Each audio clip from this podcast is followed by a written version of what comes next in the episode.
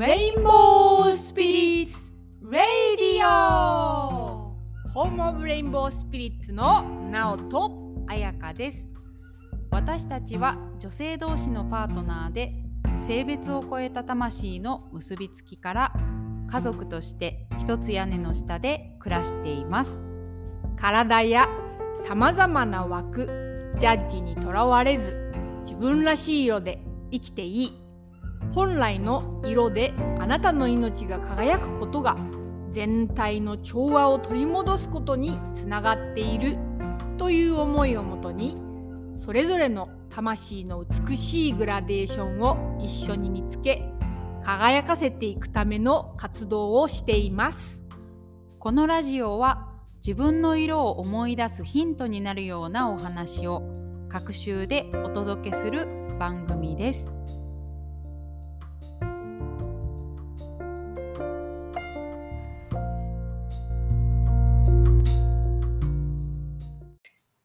はい今日はこんばんはの時間に収録しておりますはい、6月の20 9日。あ、違う、26か。あ 26? うん、26日です。20 未来に過ぎてた。未来に まあでももうもう6月の末、うんでも7月かみたいなねえ、早かったね、うん6月も暑くな。ってきてうん、やっと夏が始まるねみたいな。そうだね。もう今年は本当にずっと寒いね、寒いねって言ってきてたから。う、ん。やっと夏が来た。嬉しさもありつつ、おお、結構大変だ、みたいな、なんか、うん。にあの庭がににぎわってきて。そうだね。ね。すごい草の成長と野菜もでもぐんぐんぐんぐん豆類とかね。キャベツとかも大きくなってきて、いねきなり成長うん。するし、活動っていうかスケジュールもいきなり忙しいみたいな、そうだね、本当に6月から、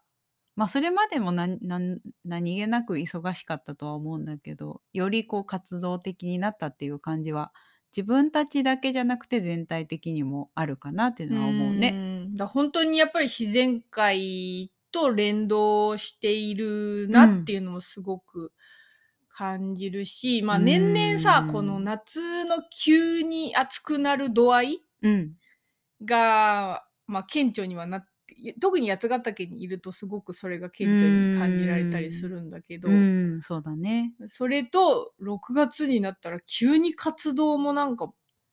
うわーみたいな、うん。本当に分かりやすく連動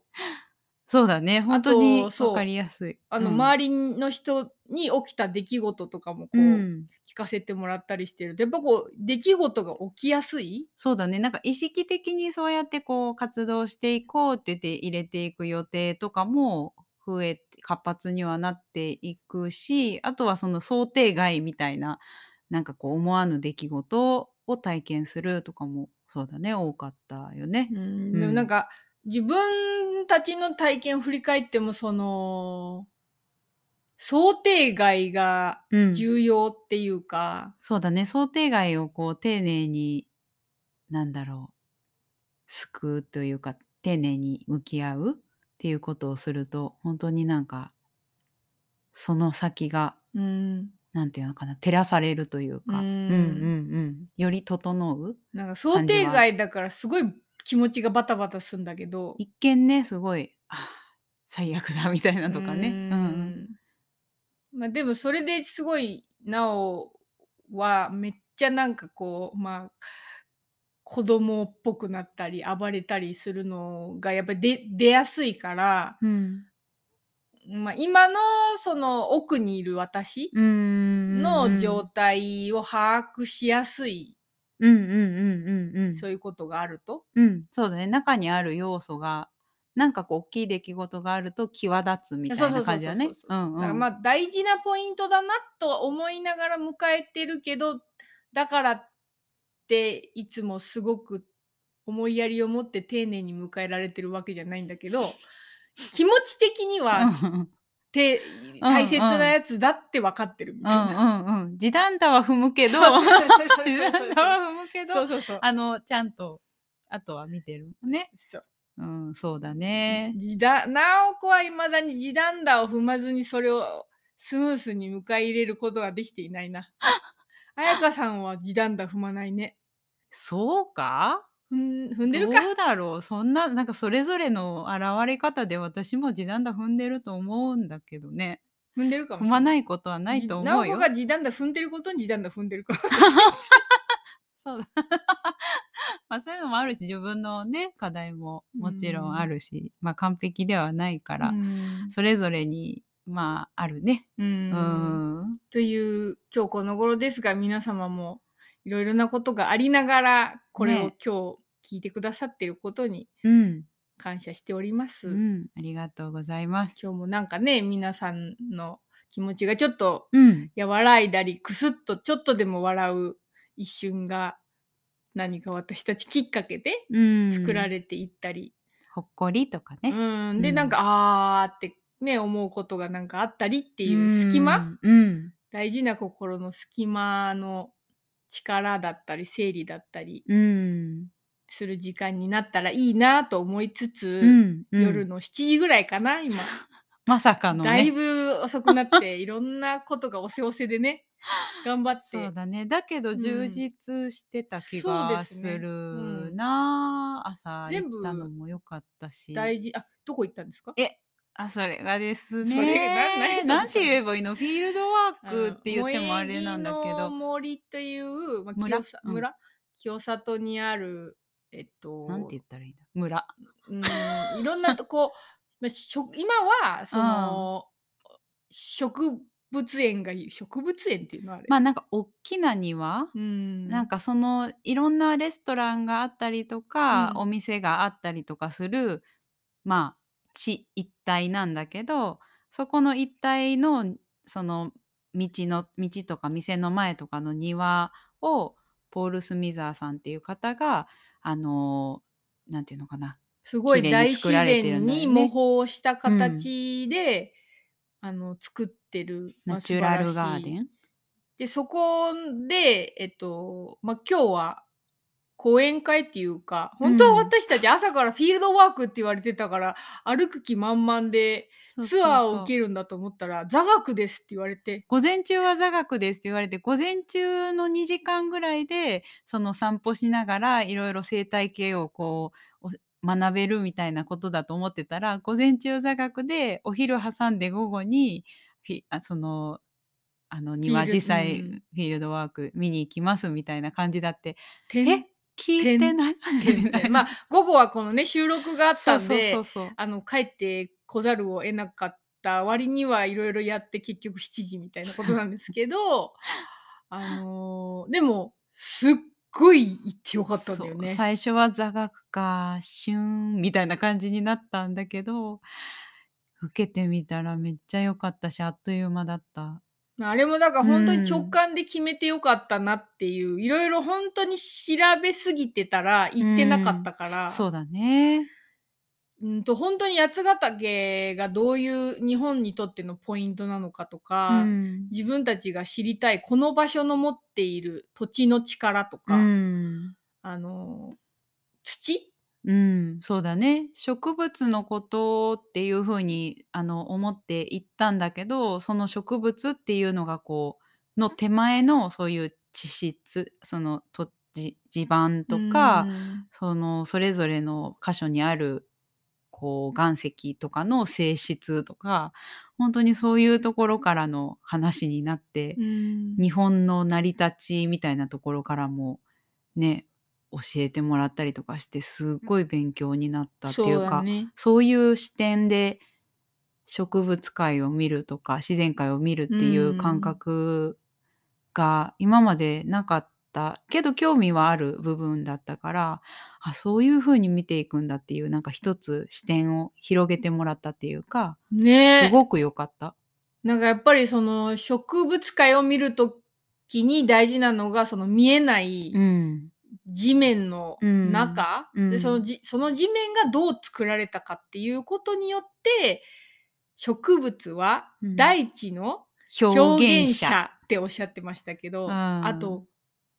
山にこう生えてるうん。あの草花たちは、うん。神様が作ったお庭っていう表現をされてて、ね、自然界のことをそういうふうに。そ最初結構最初の段階でその言葉が出てきて初めは座学って聞いてなんか本当にこう真面目そうなあの男性の方源源五郎先生っていう方があの話し始めてなんかどんな感じなんだろうって思ったんだけどその言葉が出てきてあ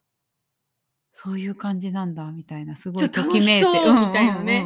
うんうん。うん楽しそうって思であ。の植物の話になったら一気にキラキラして流暢になめちゃくちゃあのすごいお話上手で。すごい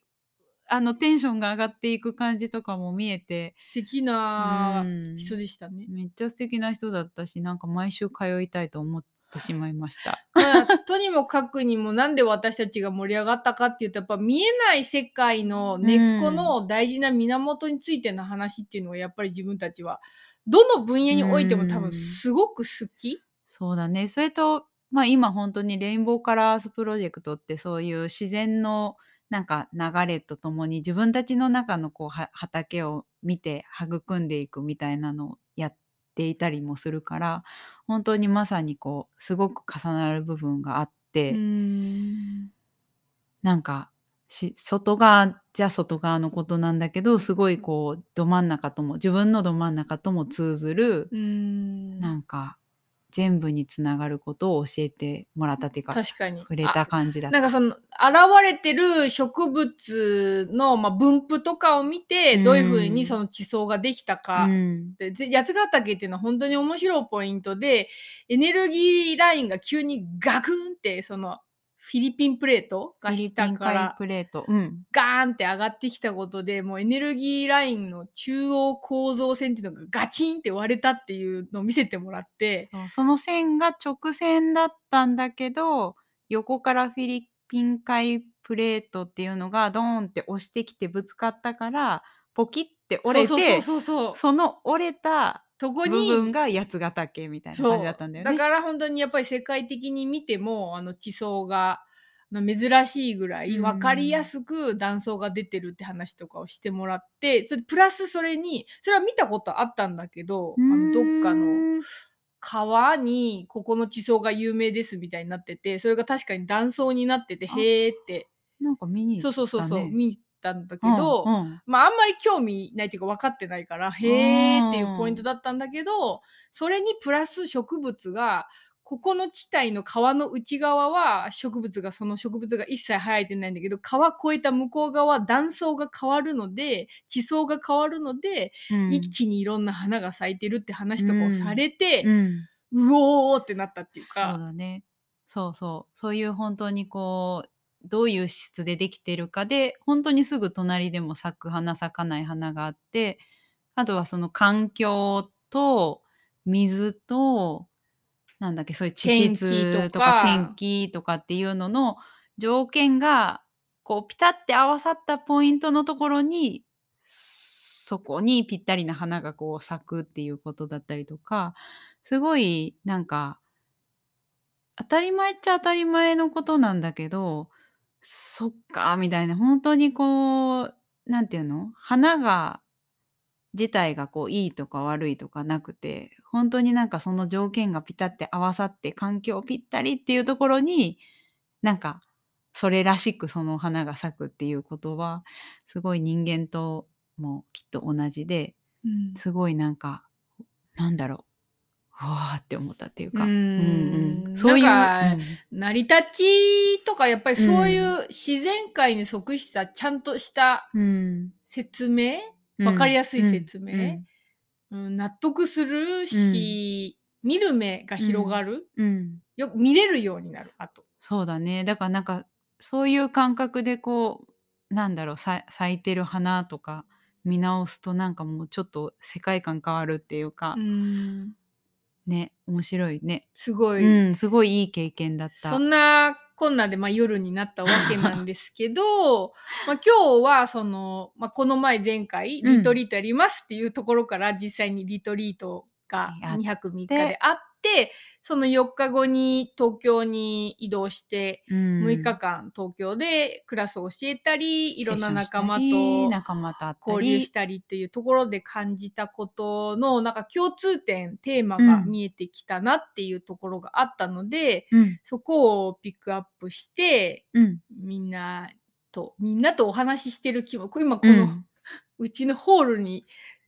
その人たちがいる体で なおはこうちょっとは話してる気持ちでやってみてんだけど。ね、実際なんかあの最近こう直接会ってとかメッセージでとか直接にそのこうラジオのこととかこう声くれる人がい結構いて、うんなんか見られてたかと思ったとか私のことかと思ったってなんかそういうふうにこうすごいつながりを感じながらこう一緒に会話してるような感覚で聞いてたみたいな風に言ってくれる人が多いから、ん。そういうのもあってなんかより私たちの感覚的にあもそうなってだるよね。確かにそう意識してる、うん。そう感じさせてもらえるように、うん、みんなが言ってくれてる、うん。と活用してくれてる、うん、そうだね。うん。そうそそんな感じでまた、う。うん。えっと本編の方に 移っていきたいと思います。はい。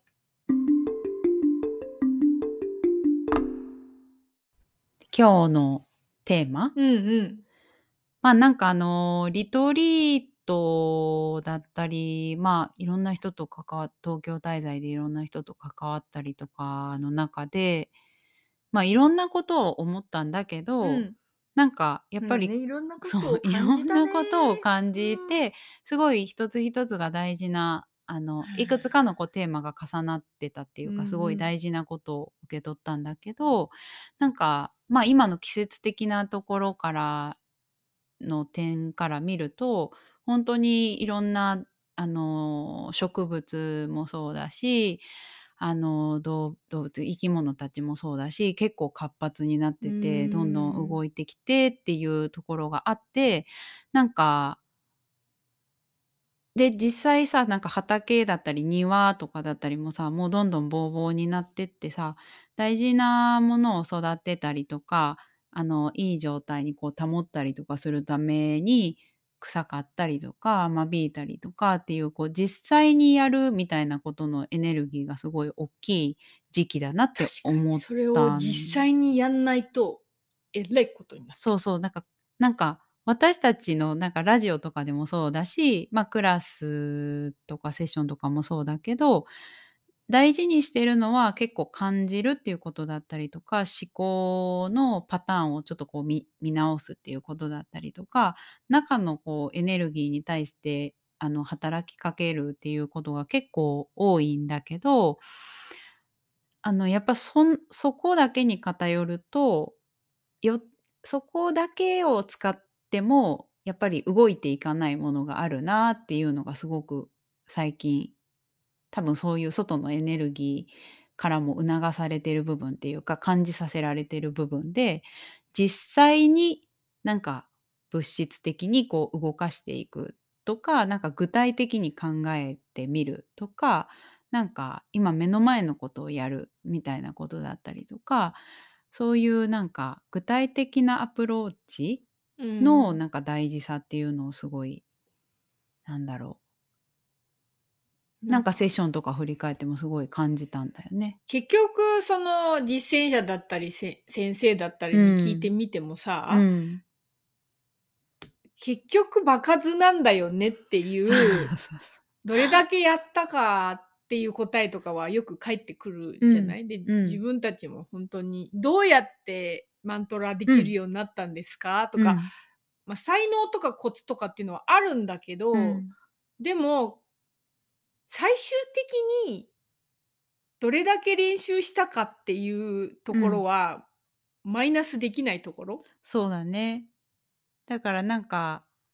ざっくり全体的になんとなくこう捉えてあのこう雰囲気的にはいい感じに全体的に唱えられるっていうところまでマントラで言うとできるっていうところまではこういけてもなんかそっからじゃあ細やかなところもうちょっと見ていこうと思った時にあのまあここの部分の音が結構自分は苦手だなっていうのを見つけたらそこっていうのはそう奈緒さんが言ってる通り本当にこうコツとかその練習方法おすすめの方法とかっていうのはあるけどじゃあそれを回数やっていくっていう以外にやっぱりなんていうのかなそそれでしか通れ通っていけない抜けていけないところがやっぱりあるなっていうのはなんかもうすごい感じて。それでさ自分を振り返ってもすごく思うんだけうど、ん。れ練習じゃなく切り抜けられるあのコツだったり、うん。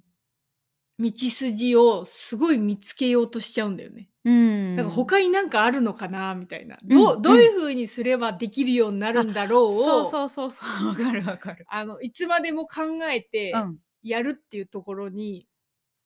向かないようにしてるっていうのが多分裏側の働き。うんだやっぱりみんなななんていうのかなどこか自分もそうだけどあの楽な道見つけたいし効率のいい道見つけたい。しなんかあんまりこう大変なことはしたくないってやっぱ思ったりとかするからそれがなんだろう邪魔していることは結構多いなって思そうだね、うん。しし思考があるだけう。に、うん。体を使わない？使おうとしない？そうそうそうそう。なんかやっぱそういうのは働きとしてあるし、なんかそれで見えてくることもあるとは思うんだけど、それで、なんていうのかな、そういう感覚的なこと、体じゃないところ、そうだね、エネルギー的な目に見えないものだったりとか、思考だったりとかで、クリアしていける部分もいっぱいあるんだけど、それだけで行こうとすると、どっかで頭打ちするというか、そっから先ってなんか、もう本当にちゃんと現実触れていくしか、あの突破口がないみたいなところに出くわすことってやっぱりあって、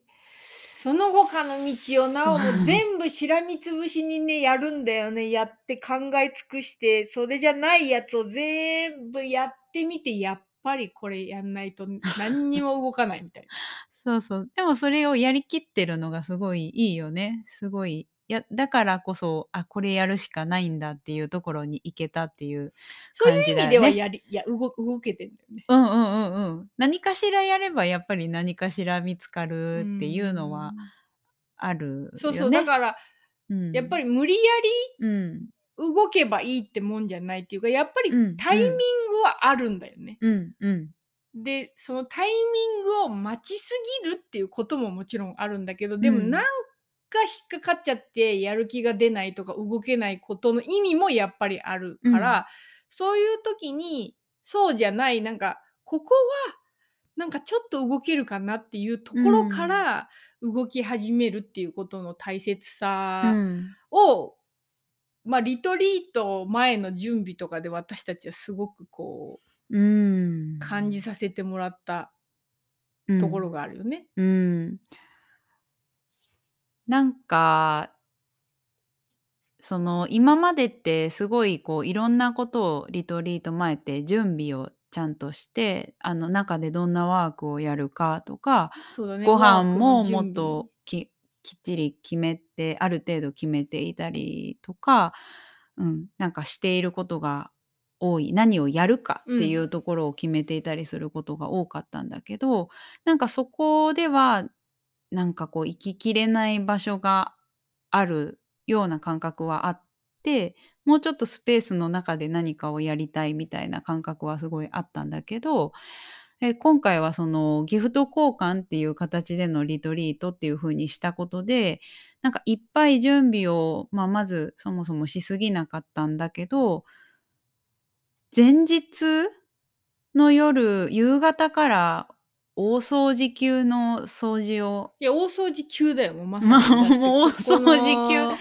そうそう。うん3メーター4メーター？わかんない。なちょっとそのぐらいの柱の上に積もってる埃がずーっと、うん、分かってるっていう感じで毎日見てたんですけど、もう教会みたいなホーうルん、がリビングルームみたいなことになっているのでまあ多分その掃除の人を呼んでもおかしくない、うん怖い掃除の仕方をしないと掃除ができないところに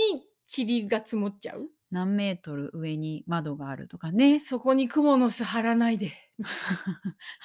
もうしょっちゅうしょっちゅうだから取っても取っても現れるんだけどまあもうその上の方とかは本当に全然手がつけられてなかったんだけどなんかやっぱりやっときたいみたいにその前日のタイミングでなってそれもだから本当はもっと早い段階で掃除するって決めてたんだけど、うん。買い物に行ったら意外に買い出しうん。4箇所も頑張って、もう帰ってきたらふーってなって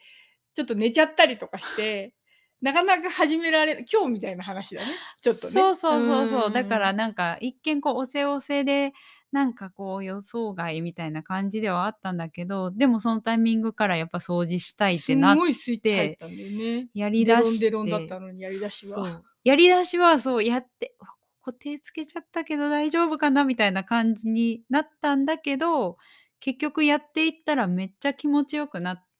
もう本当に多分この家が建って20年二十数年拭いていない家の中にある高い小さい窓とか初めて拭いたし、うん。彩香ちゃんなんてこの窓だらけの家の窓全部拭いてたしね。そう。片面一面窓みたいなことになっていいるからでもそれやりたくなってやってとにかくこう物とかもいつもこう置いてた飾りがしばらくこうレイアウト変えたりしてなかったんだけどもっとシンプルにしようかみたいなことになってそうやって物を減らしたりとかっていうのをやって本当に夜中2時とかに次の日人を迎えるのに2時で寝てなんかすごいふーっていう感じだったんだけどやっぱすごくすっきりしてなんかこう空間が本当に整ったんだよね。そう。そうでなんかリトリートや実際入ってやってる最中だったりとかえっ、と終わってから振り返ってみてもやっぱ思ったんだけどあのそれが必要なことだったんだなってい一うこ番とを大事なことだった今回は特にっていそう。うだから考える準備はうん。逆にすごく少ない方が良かった。そう。だからなんかどっちかっていうと本当に取り除いていくっていうことの方が大事なんじゃないかなみたいな予感はあったんだけど実際なんかその流れがリトリートの中でも起きててなんだろう。風通しを良くすること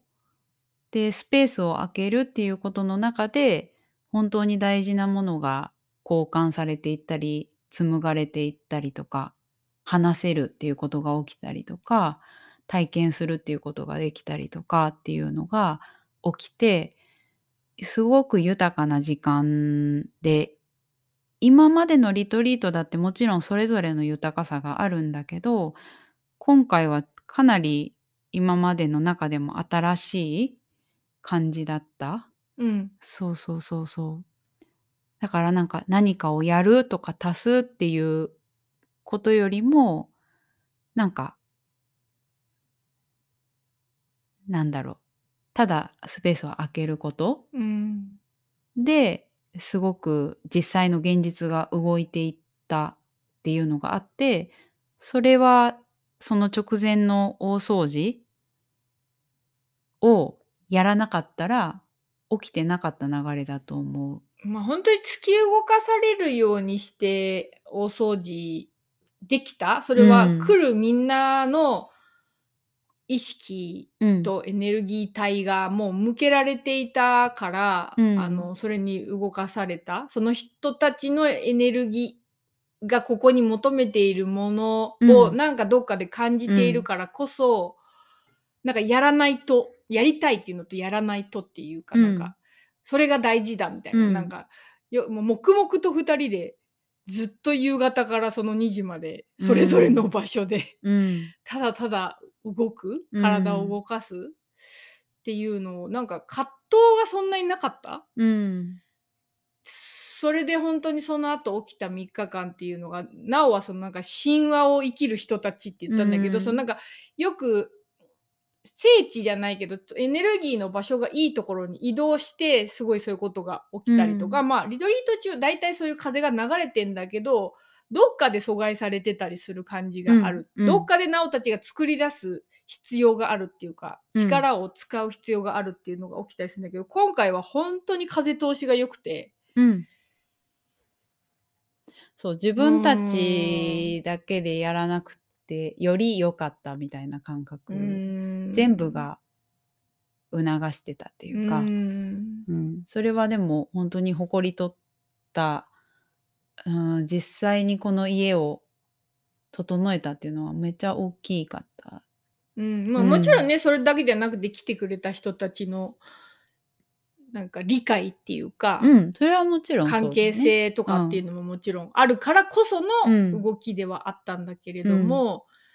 そのまあ今回のテーマでも思ってるのが考えで足すとか、うん。そういうもう今なんかじ時期じゃないかもしれない、うんうん。実際にもうやった方がいいことうん。に体を動かす？っうん。ていうことがシンプルに求められてるっていうそのなんか草がブワーってなってるとこにここに戦略は？とか言ってる 場合じゃないっていうか、うん。単純に帽子かぶって、うん。あの道具持って、うん。草を刈るうん。完了みたいな。そうだね、うん。感じてる考えてるが長くなっていくとまあある地点まではいいけどある地点からは余計になるっていうか、うん。本当に動き始めた方がうん。いい、まあ、本当に循環するっていうか、うっん。ていうのはやっぱあるようね。ん。うん。なんかとは言っても動けないんだよねっていう声もうん。なんか聞こえてくる、うん。なんか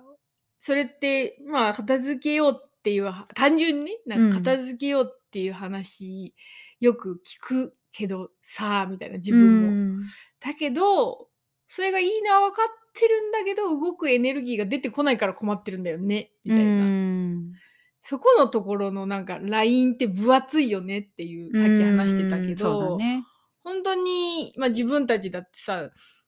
あの買い出し行ってさ、うん。すごい疲れてたんだけど、まあ、みんなが押してくれてたっていうのもあって、タイムラインもあって、うん。だからいつも手を伸ばせないゾーンになんかこう手を突っ込んで始まったみたいな,、うんうん。なんかそこの境界線みたいなのってさ、まあ、脳が作り出してるんだとは思うんだけど、うん超える前はすごく遠くう。ん思う。うん。でもほんのちょっとどっかの寄り道じゃないんだけどさ、うんうんうんなんていうのこれ空いてるスポットっていうか。うーん空いてるスポットっていうふうにも言えるだろうしなんか勝手に意識の中でゴールを遠くしてるっていうのがあると思うんだよね。うんなんかこうできてるっていう状態ってなんかこう自分の地点からなんか100の地点先にあるみたいな感じ？でそう思うとなんかそ遠くてなんか億で大変みたいな感じになるんだけどなんか本当にこうなんていうの自分のいる地点からなんか10センチ圏内でなんかこうやれることがあるっていうかなんかそこの視点に気づけたらそんな大変じゃなくちょっとその風入れられるんだみたいな風になってくるっていうかそれがまあなおさんの言い方で言うとそのなんか隙間っていうか、ううんん、うんみたいな感じなのかなって思ったんでね。そうだよね。うんうそれでなんかさっきさ2人でこのテーマ振り返った時にさ、なおがすごく思っなんでそのちょっとした視点のシフトが難しいのかなって思った時にやっぱり教育のプログラミングがすごく大きいのかなっていう話をしててさ、うん。やっぱり100点を目指すうん。2点3点取ってカウントされない？10点もカウントされない？赤点？うん。40点もカウントされないみたいな。うん。なんか点ぐらいからやっとカウントされ出すみたいな。ね80点ぐらいは取っとかないとみたいな感じだからそこを目指しちゃう意識っていうのは無意識に入ってるとは思うね。でもそうさっき話してて0点から10点取れてたら、うん、全然進んでるのにそこをカウントしない教育って？みたいな。ね本当に赤ちゃんの時とかってなんか「あ」一つ喋れたとかなんかこうちょっと言葉っぽいこと喋れたみたいなんですごい喜びみたいに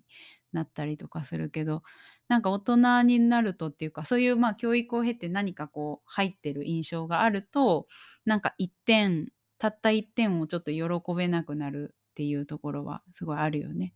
でもその1点1点に1点でもこう2点でも10点でもなんか30点でもそれぞれの地点でのなんか喜びだったり恵みがあって恩恵があってうん、なんかそこを見つけられるか受け取れるかどうかっていうところはすごいやっぱ鍵になるね。そうだよね、うん。だからそのからくりにこう気づいて、うん、2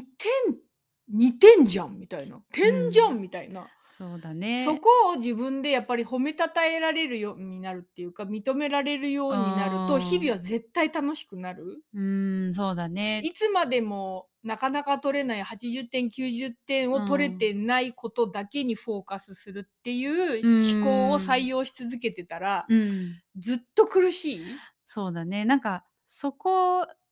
あ楽にちょっとはこれできるんだここに近づけるんだっていうのが本当に見つかりやすくなるっていうか自分の経験で言うとすると前にも多分ラジオでも話してたんだけどなんだっけそのすごい片付けられなくて、うんうんあのものすごいゴミ屋敷だったっていうのは何回か多分話してうんるんだけど、うんうん。そのその人がその状態の自分があの超綺麗ななんか本当になんていうの綺麗好きの人の家みたいなのにはやっぱりすぐになれなくてそこを目指そうとするとすっごい大変なんだけど、うん。なんか一番最初に何か多分本とかを見たんだと思うんだけど始めたのことがゴミ箱を増やすっていうことだってだからなんかこう毎日掃除機かけるようにするとかあの洗い物ためないとかなんかそういうことすらもやっぱ遠いめっちゃ遠いんだけどゴミ箱増やすっていうことはなんかできてそしたらなんかまずこうゴミがそこらに落ちない状態が生まれるみたいな。なんか本当にこう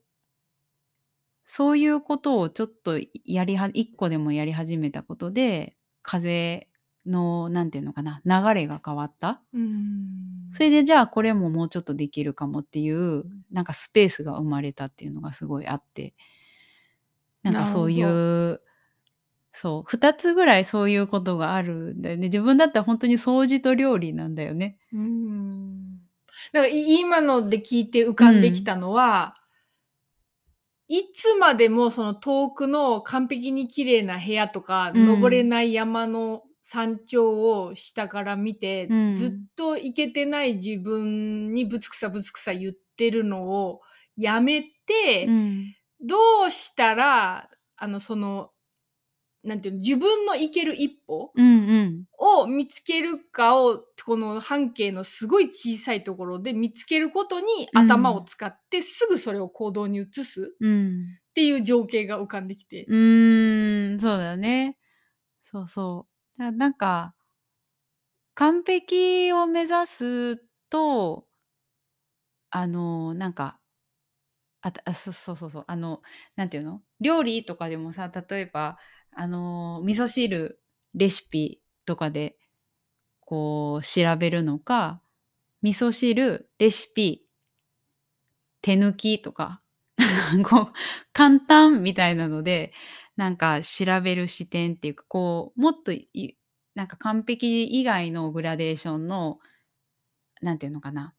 視点があると、なんかそれをこう探すアイデアとかも結構見つかってくるっていうか、うん。そしたらなんかやれることとか、なんか出会えるものがすごい、今の自分にフィットするものっっていうのがに出会いやすくなるなって思う。ーん。そうね。自分が動ける範囲っていうのをこうアンテナに入れて、う。うん。その中だけでリサーチかけるっていうのがいいんだよねきっと。そうだね。自分が主体になってるのがやっぱ大事だね。そうだね。なんかその全体にとってのこう社会的に言われる高評価みたいなとこじゃなくて、そうそうそう。だからなんかあのそそれで言うと料理ができないかった私が料理ができるようになる一歩のところでなんか基本のおかずとか基本の料理っていう本とかいっぱいあるじゃん。うんうん。だからそれを買い始めたの。当時。うん。うんでもなんかその基本の料理の本にの載ってるものすら遠くて。基本じゃない。な。なんか出汁の取り方とか書いてあるけどなんか出汁取るのめんどくさいみたいなまずあるみたいな感じ遠いもうそれがみたいなパタって 閉じちゃうみたいな 感じだったんだけどなんかその手前がその基本の料理っていう本に載るその手前のところが欲しいんだよなって思った時になんどうやって探したのかは忘れたけどなんかこうとにかくこう雑でもあの味噌汁は作れるみたいななんかそういうのだけをこう載せ続けてるブログかなんかに出会ってたらなんかその人は本当にもうなんていうの簡易なだしバーンって入れるだけとかあのとにかくある野菜とかをなんか切るだけきあのなんていうの組み合わせとかそんなの別に考えなくていいみたいなあるもの入れてなんかそれだけでいいみたいな感じだってめっちゃ楽になってあこれでも料理なんだみたいな。これでも料理なんだっていうかこれでいいんだっていうだよね。やっぱ料理とはこういうものだっていう枠がキチキチのやつしか本屋さんには並んでなかったりとかするから。見栄えが綺麗でさだなんかそこいけない私残念みたいに思ってたんだけどはいだ終けど。そうだからそれでもうはい失格みたいな感じになってたんだけどこれでいいんだったらあまあもう豆腐さだけ買ってくればいいやとうかなんかキャベツ一つだけでいいやとかもう切ってあるカットのその野菜とか買ってくればいいやとかなんかすっごいあの手が届きやすいものが見えてきたっていうか、うん。そうしたらそっからなんかあ美味しいなって思ったりとかあこここれは結構こなせるなってな慣れてきた時にじゃあもうちょっとなんか切り方とかなんかどんなどうやるんだろうとうんかちょっと次が見えてきたそうそうそうそう。なんかそこを楽しむ余裕が出てくるっていうか、うん。なんかそこをやってみたくなるみたいな気持ちもなんか出てきたりとかして。うん。本当に最初のこの一書きっていうかこの流れを変える一書きっていうのがちょっとその工夫だったりとかそこにやっぱりリサーチをかけるようにん。脳に伝えた方がいいよね。うん。この自分がやりたくなるものは、うんなんていうの、触手が動くものは何なのかっていうのにリサーチをかける前に正解、うん。料理の正解、掃除の正解、うん。みたいなのを探しちゃうから他人軸なんだよね。そうそうそうそう。本当にそうなんだよね。基本のおかずとかの料理だって誰かにとっての基本が書かれてるわけ。だから自分にとってなんかそれが基本になるのかどうかとかスタートの何かになるのかどうかっていうところはすごい大事だしそういう意味で言うとよくスピリチュアルな世界で言われるこうワクワクを大事にするみたいなことはあの、まあ、理にかなってるっていうか、ん。ちょっと興味がなんていうのかな持てるとかなんかそれならやってみたいってちょっと思えるとかなんかそういうきっかけをくれるものとをと出会うこととかっていうのはすごいあの力になるよね。うん。うん、なんかその一歩が出ないとかうん。その自分にとっての基本が基本が山頂に見えるみたいな なんか時に、うん。まあ、ブログも同じだと思うんだけど、うん。その実践してる人の声が書かれていない、うん。なんかもう達成しちゃってる人のあの本を読んでもうん。あの、うんそこじゃないんですよねみたいな。あ、そうそうそうそう。そうだからやっぱりすごい実践しているところを見せてくれる人とかだからまあ料理教室に行くとかはそういう一緒にやってみたいな話なんだけど、なんかもっと間の話間のステップとか、うん。失敗談とかも含めて、うん。触れさせてもらうことによってなんかこうゼロから10をいきなりやろうとするからもううん全然やる気が出ないとか、なんかモヤモヤーってなっちゃうんだけど、うん。0.1を見せてほしいみたいな、うん。うん。そこそこ今そこだけそこだけ？みたいな ない？わかる。いや、そうそう、本当にだから料理がそうだったんだよね。なんかもう、本当にこう出来上がったこう綺麗なものだけ見せられても、ちょっと入ってこないみたいな、なんかちょっとと それこそなんかこう波動が違いすぎてなんかキャッチできないみたいな感じ、読み込めないみたいな感じだったんだけど、でもなんかそうそうそう本当にこう身近なっていうか今今これを実際っていうところをこう見せてもらうっていうのは本当にあそうそれが知りたかったんですよっていう感じだしあとはなんか今日その行った講座うんのなんかどこからその起源はどこなのかだったりとかをなんか教えてもらうっていうのもすごくなんかよかっよかったというかなんかいいなって今思ったんだけど、うん。なんか私が片付けできないところから片付けをやろうって思ったきっかけの本があってそれまでもやらないとやらないととは思ってたんだけどなんか実際にやろうってなったスイッチが入った本が知ってる人は結構知ってる本だと思うんだけどそうだね、なおも読んだこと、ちなみに今日は別に片付けをしようっていう話じゃなそうそうそいう。ですからね。片付けをしようって話じゃないんだけど例題としてあげやすかったからあげてるんだけどガラクタ捨てれば自分が見えるっていうなんか風水の人のなんかこれは本なの外人で、かうん、カレン・キングストンさんっていう、あのー風水整理術入門って書いてあるんだけどそのまあ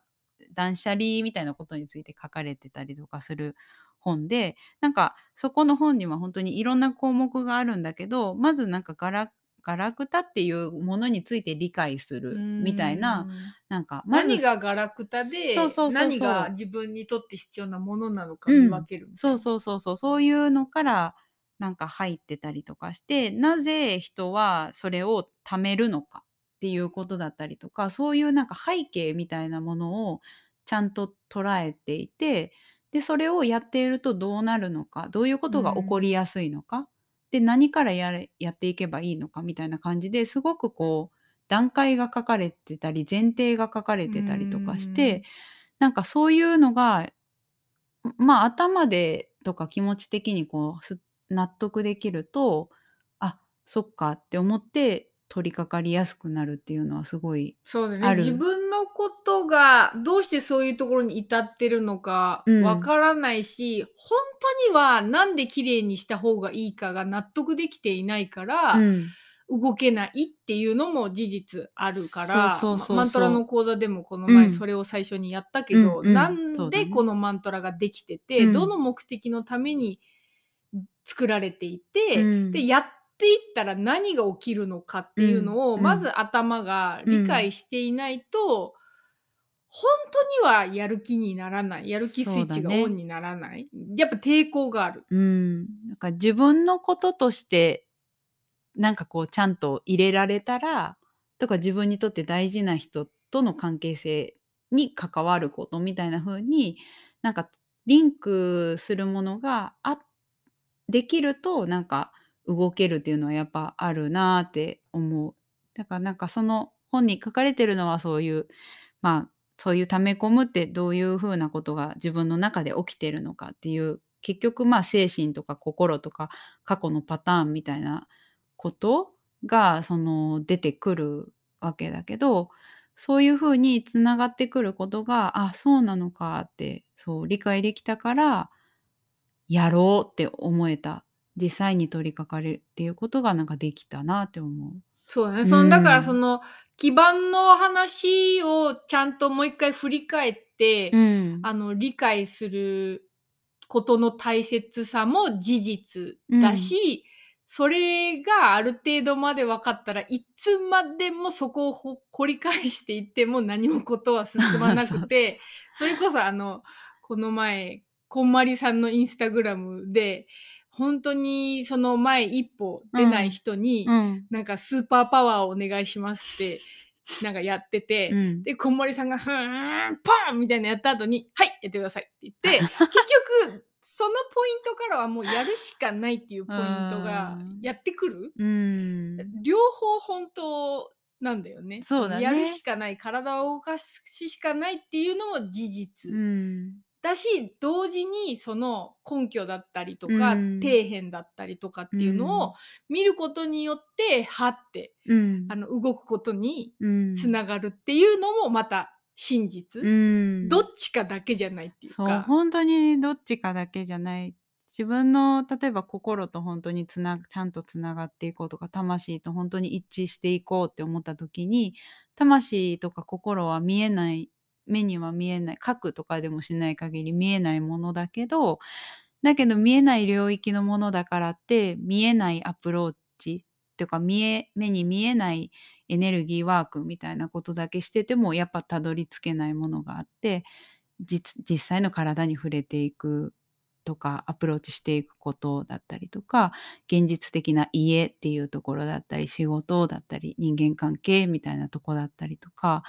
実際の関係性の中でやっていくみたいなことだったりまあ取り除いていくっていうことだったりやっぱアクションを起こすっていうことを経てまた本当に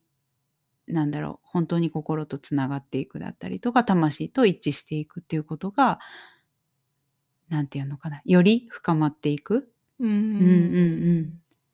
そうだね。そうね。まあ、哲学があの好きな人間なので、本当にそこばっかりにあのなりがちな癖は自分の中にもあるなーって思うし、親の代を見ててもなんかそれをすごく思って、私たちのジェネレーションうん。本当にもう地球が突きつけられてるじゃないですか、うん。この夏の感じ見てもそうだ、どこ振り返ってももうなんか課題っていうのをさ、つきま、見させてもらってるじゃない、うんうん。だから本当にう動くしかない時が来てるっていう意味では本当にいいいい時。うん。ううん。んそうだね。動かしてみれば変わるうん。っていうところ、うそうだね。ん。だから本当になんかあのこう今回いろいろ東京滞在だったりとか、まあ普段のセッションとかクラスの中でこう関わっているまあなんかやり取りしている中でなんだろうこういろいろやってきていることはあるんだけどなんだろう、うん。なんかこうワークとかも含めて、自分を見つめるだったりとかも含めてすごいやってきてることがあるんだけど具体的な現実があんまりこう展開しない前に進まないとかなんかこう行き止まりを感じているみたいな感じのなんか話を聞くことが結構多かったりとかしたんだけどなんかやっぱりその両方が大事っていう視点をいつもこうどこかにこう心に留めておくっていうのは一つ大事なポイントなのかなと思ってなんかで止まってる時っていうのはどっちかに偏ってる時が多いんじゃないかなって思う。だからその時にじゃあこう見えないとこっていうところにおいては結構感じるとか思考を整理するとかなんかそういうことはやれているけど現実的なことはあまり手つけれてないなっていう場合に何ができるだろうっていうなんていうのかな考えてみるだったりとかちょっとでも何かやってみるとかあのそれが自分で実行するやりたいことを実行するじゃなくてもなんかなんだろうやりたいことをまあもうすでに実現させている人の言葉を聞いてみるだったりとかなんかそういう環境にを見に行ってみるとかなんか本当にちょっとのなんかアクションをすると流れが変わったりとかもするし逆もやっぱしかりで現実的なことはもう結構しっかりこうパキパキやれるけれどもなんかちょっと立ち止まって感じるとか考えてみるっていうことをやり忘れてるなっていう部分があったらそっちをちょっとやる時間っていうのを入れてみるだったりとか。うんなんかいそその視覚になってんだよね。やっぱシンプルすぎて、いやそこじゃないでしょ。みたいな、なんかこうしちゃってる部分が、実は、まあ、うちらのクモの巣とかだけど、うん。ものすごい影響してる。うん。あの家のことだからねって後回ししちゃったりしてることがすごい仕事の展開だったり、うん。アイディアだったり見通す力だったりにすごい影響してる。うんなんかやっぱりシンプルにあここ詰まってるねっていうかここもうちょっと磨いた方がいいねみたいな、いろんなところ、うん。ここよくわかんないなとか、うん。そこをやっぱりシンプルに動いてみるやってみる、うん。進めてみるっていうことはこの夏の今のこのパワうん。ーが、まあ、押してくれてることなのかなっていうのは。そうだね今何やってるかな？なんかやってることある？えどういうこと？えそういうこと。ちょっとやってみる。ああるわ。えっとある地点からちょっとどこのタイミングからか忘れちゃったけど中庭のため池っていうんかな？あの石のところにくぼみがあってそこに水が溜まってて鳥さんたちのなんか憩いの場みたいなあなおこのインスタグラムの何日か前にうちの人気スポットっていうやつが ビデオが上がってます。ぜひ見てください。そうそうそうそう。そこの水をあのかなり頻繁に変えるようになったそうそう最近ほんと心がけてるよね。そう。それはなんかまあ去年海にので目の当たりにしたこととかあのもあるんだけど、前のストーリーで沖縄とうん救急車となんちゃらっていうやつで話してます。そうそうそうそう。なんかあのこう水っていうことがすごく自分の中でこういろんなサインが来るようになったタイミングが2年か3年かあの前ぐらいからあってですごくこう水への祈りっていうのをなんかのだけがこうポッてなんか自分の中で浮かんでいる状態がずっと続いているんだけどなんか大事にシンプルに大事にしたいっていう思いとかがあるんだけどあるんだけどえっ、と庭のそのお水は超濁ったままみたいな なんかそこの自分とこのお水はなんか意外とちゃんと見れてなかったみたいなところをなんか意識に入れた入れれた瞬間があったみたいな。あまず自分の中のお水だなーって思った時からだったかな。それですごくその庭のお水っていうのがすごく急に気になりだして変えるようになった。うーんまあ、だからどっから本当その人がそれをやるようになるかっていう、うんきっかけはみんなそれぞれだなと思ってさ、うんそれこそその風水的にうん。水がよどんでるとうんちゃらかんちゃらっていうのをいくら聞いてもそうそうそうそう。うーんねえみたいな動けなかった人間が、うん。その、まあ、実体験で海の周りのゴミの量とかを見て本当に心が痛んでこれが私たちが実際に今水にやってることだみたいになって、うん。足元を見た時にいやここにやってるよね。この領域私たち動かす役目の人以外、うん。他に誰もいないよね みたいうな。んそうそうそう。だからやっぱそれも本当にあ自分なんだなってそうやって自分っていう存在とリンクしたっていうのがまた同じようにそこにあったなって今思ったけど、うん。そうだね。そうそうそういうのを思ったわ。えーななんだろう。えなんだっけ質問は。えー、っと なんだっけ質問は。あなんかちょっとでもややってみるっていう。なおは運動そうだね。すごくやってるよね。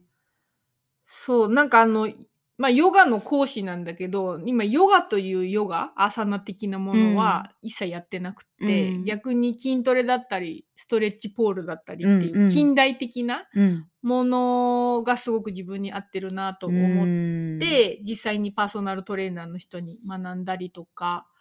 まあ、足指回しとかは結構気持ちいいからこうずっと前から、うん。あの瞑想の先生が教えてくれたりとかしてたのもあって、体感うんで気持ちいいなっていうのが入ってるのとかは勝手にやりたくなるからうん。無理やりに頭を使ってヨガの先生だからヨガをしなきゃっていうものがなおにとって今はえーっと道を塞ぐものになってるから、うんやらないうん。決断決断、うん選択になってるそうだね。しばらくやっては、ちょっと苦しく感じて、や、やめるっていうのを何回か繰り返してたよね。そう。それで、なんか筋トレっていうのに自分の意識をシフトした時にすごくエネルギーが流れるのを感じて、うん。まあ、今はそこに素直になってるうんっていう、またタイミングできっと変わるんだろうと思うんだけどなんか頭を使って無理やり道筋を立てないようにしてる、うん。体の感覚とか自分の心の素直さうん。を邪魔しないようにしてる、うん。ただやっぱりどっちかというと思考人間でうん。体を動かさないことが長くなると詰まるのもすごく実感しているので、そこは意識してうん。ちょっとでもうん。何かをやるっていうのは心がけ続けていてそうそうそれで まあある時期はさ、うんうん。筋トレを毎日毎日夜8時とかうんうん10時だった日もある12時だった日もあるけど、うんうん動画見な10分がらね。20分やってたんでね、だから確かにすごい筋肉量が上がって体幹もついて調子良かったんだけど、うん。今はその時期が過ぎて、うん。もうちょっとトーンダウンしてるうん例えば2週間に一遍パーソナルトレーナーの人に見てもらって間で自分でできることをやってるんだけど、うん。それだけでもすごい体は変わっていて、うん。まあ、顕著にお腹はへこんでいたのがちょっとポコってなったりとかしてるんだけど 周りの人のコメントでも本当になんかこう姿勢が変わってるとか、うん。まあ、水を汲みに行った時に水を持つ時にやっぱりうん。力はついているとか、うん。さっきの話に戻るんだけど100点じゃなくていいっていうそのちっちゃな変化っていうのを見落とさなければ、うん。力は上がっていってるっていう。そうだね。こんだけやらないとなんかダメだみたいなのはやっぱり最初こう塩梅が分かんない時はそうなりやすいよね。な長い目で見て、うん。本当にちょっとずつやっぱりやりたくなってる。それこそまずあの何でもいいから一品入れて味噌汁みたいなものが、味噌汁が作れるようになったら次は切り方ってなり、うん。やりたくなる、うん。なおもそうだけど基本的な感じのことができるようになってやっぱりもうちょっとやりたいなって自然に向いてくる、うん。そこまでなんかこうゆるーく泳がせながらでも意識の中にアンテナの中に入れておく、そうだね。でもやっぱりどれとってもあれだね。きっかけはやっぱりちょっと押されてっていうところがあるね。ああそうだね片付けももうこりゃっていうのだったりとか、水もああってショック受けたとか、これも直子さんもその肩とかも脱臼してるから、その弱いのもあって、やらないと不調に結構なりやすいみたいなとかに押されてたし、なんだろう、あと、あの小麦やめてたり控えてたりとかするのも本当にこう具合がすごい悪くなったからやろうってなったっていうのもあるしやっぱタイミングっていうのがさっきからちょくちょく出てきてるけどそれがあるなって思うけどなんかなんていうのかなその今もうどうしようってなんか今までやってきたやり方だったらやり方ではちょっと対処がうまくいってないっていうサインをちゃんとまず最初の段階で聞けるといいよね。ううん。なんかい今の聞いてて自分の中に出てきたうん。フィードバックはやっぱり天と地と人がうん。手をつないでうん。歩くってまあ、決められてるのが地球なのかなっていう、その天と地に全部任せっぱなしにしない、うん。そのタイミングとか、うん。体の都合とうか、ん。自律神経系とか全部含めて、まあ、ある意味神様っていうか天地がやってくれてること、うん。あああんまり自分でなんかこう心臓を動かせないみたいなさ、うんうんうん。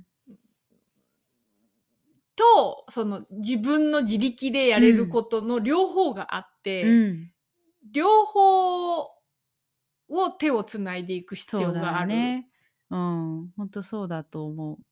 だからなんか両方あるんだっていう意識を、まあ事実をか、をいつも心に留めておくっていうのは、結構最近深く根付いた感覚かもしんないな。なんだ。まあ、やれてないこともいっぱいあるよ。あるんだけど、そのどっちの視点からも見るっていうのは結構、まあ、花療法かな。なんか、でも最近すごく意識の中にある気がする。うーん。そうだね。大事だね。あそれでなんか、ちょうど昨日のセッションで、その肝心なところで、大地の力が、なんか、使えないっていうことに対してどうするかみたいな、あのーがあったの。まあ、肝心、例えばさ、そのマントラでさ、あのーここでしっかり、あのーちょっと強めのエネルギーを出すみたいなとかあるじゃない、うん。うんだからそあのそういう要素をその瞬間にパッて出すっていうのが難しいみたいなことがあ,、ある時うんに、うん。なんかうーんと大地とまあテントって今なおさんが言ったから、まあ、それで言うとずっと基本的に天の方にとつながっている時間が長い。なその基本が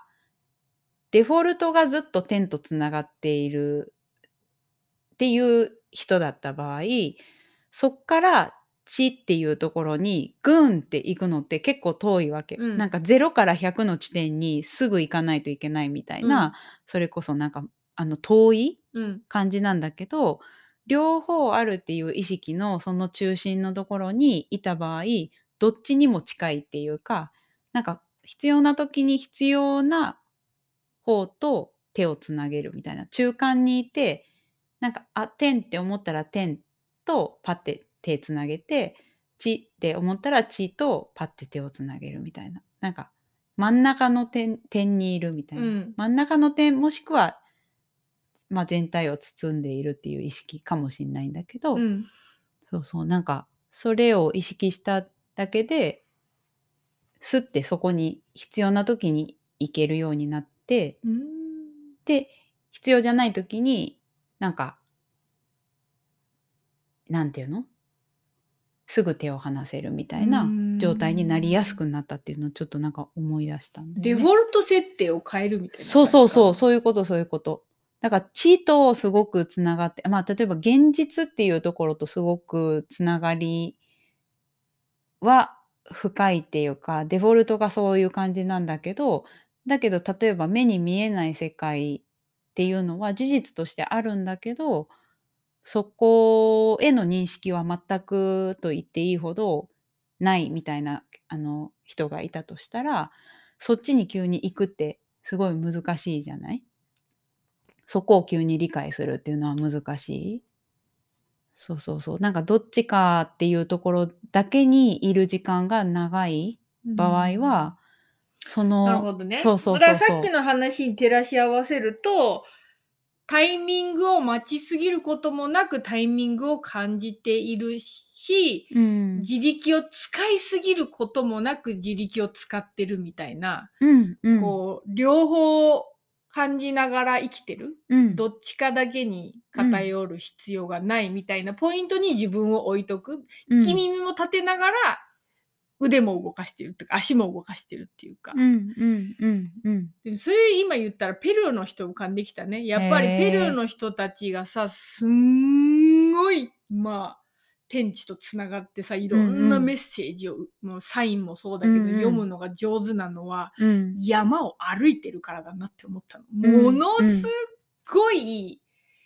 骨太なんだよね向こううの人。ん。で本当に標高がもう5,0006,000とかうん。山のレベルが違うっていうか、うんうんうん。肺の機能も全然違うんだけどその、まあシャーマンたちだったり弟子たちだったりとかいう人たちは、まあうん。全然偉そうな感じも全くないのは本当に歩いてるからうん。山の中、実際に動いてるうんそうだね。歩いてる。信仰がすごいこう深いっていうかなんかこう祈りとかをすごい深くやる人たちっていうイメージがあるけど実際にそうやってすごい肉体も使って生きてるっていうのがあるから本当にこう両方とつながれるっていうか。食べ物を本当に畑でもうまみれてうん。作ってるからなんだよね。神聖なものとつながれる、うんうんうんうん。臭みなくうんつながれる、うん。やっぱり両方やってる。うん。両方の領域において実践者。うん。だなっていうのが最後になんか前回のペルーの話にもつながるけど。あ自分の中でちょっと腑に落ちたところがあるーな、うん。より意識にもう一回改めて入れていきたいなって思うね。うーん自分も偏りがちだしどっちかに目をつぶりたくなっちゃうことがあるから、うん。両目を開いて聞き耳も立てて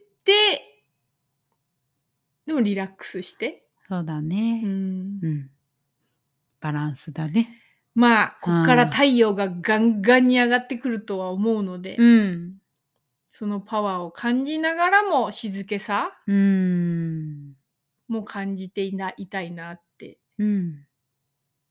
そうだね。うん。でも今回の夏至はそんな感じだったね。そんな感じだったね。なんか今まではもっと夏至みたいななんか 夏至にすごいフォーカスしてたっていうかすごいあの意識意識、うん、強く意識してた部分があったけど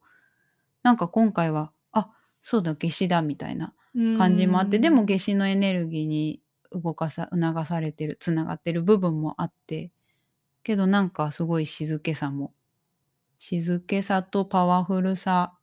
両方のところにいた気がする。うん、淡々とじゅ満ち満ち溢れてた。うん、そうだうね。んうん、なんかそういうのが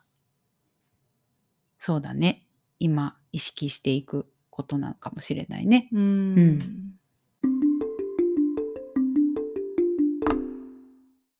はい、それでは最後にちょっとお知らせとかをしていきたいと思います。うん。えーっと、一旦着地して、また次、東京に行く予定があるのが、えーっと、9月の23日の今度、秋分の日の祝日、うん、金曜日に、えっと、その太陽、夏至の、今さっき話してた、うん、えーマントラレクチャーセレモニの今度は月のバージョンー。うんうん。を、えー、とそのスパワットというサロンで開催します。はい。えーあと3名のうん。お席があるので、うん。まあまだだいぶね日があるので、うん。あのピンと来るタイミングがうん。ある方がいればうん。お席が空いていますというお知らせと、うん。えっ、と11月に、えーリトリートをやるって話もちょっとちらっとした前にね、うんうんうんうん考えてるって話をしたんですけど、あの来たいという方がね、うん。あのコンタクトしてくださったので、うん。えー、345、えー木曜日文化の日が祝日4日は金曜日普通の日ですけども土曜日5日うん。という2泊3日でやろうというふうに企画しております。けど内容とかは、まあ、うん。今後また感じながらうん。作っていこうかなと思うんですけども、うん。暮らし一緒に暮らし食べ物とかお話とか、うん。何か作業を一緒にするっていうのも大事にしているし何かワークだったりセレモニーだったりとか。そうだね。あのその9月23日の月のレマントラレクチャーセレモニーもだしこの11月3から5のリトリートもだし、まあ普段やってるクラスとか全体的にか。なんかあのー心とかそのエネルギーっていうところだけじゃなくて実際に体っていうところにもフォーカスするとか思考とかにもフォーカスする。全部を結構大事に見ながらあのバランスを見ながらやったりとかしている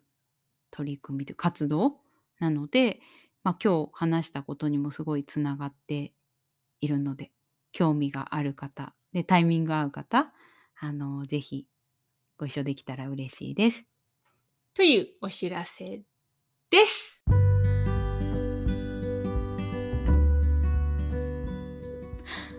今日もご視聴ありがとうございました。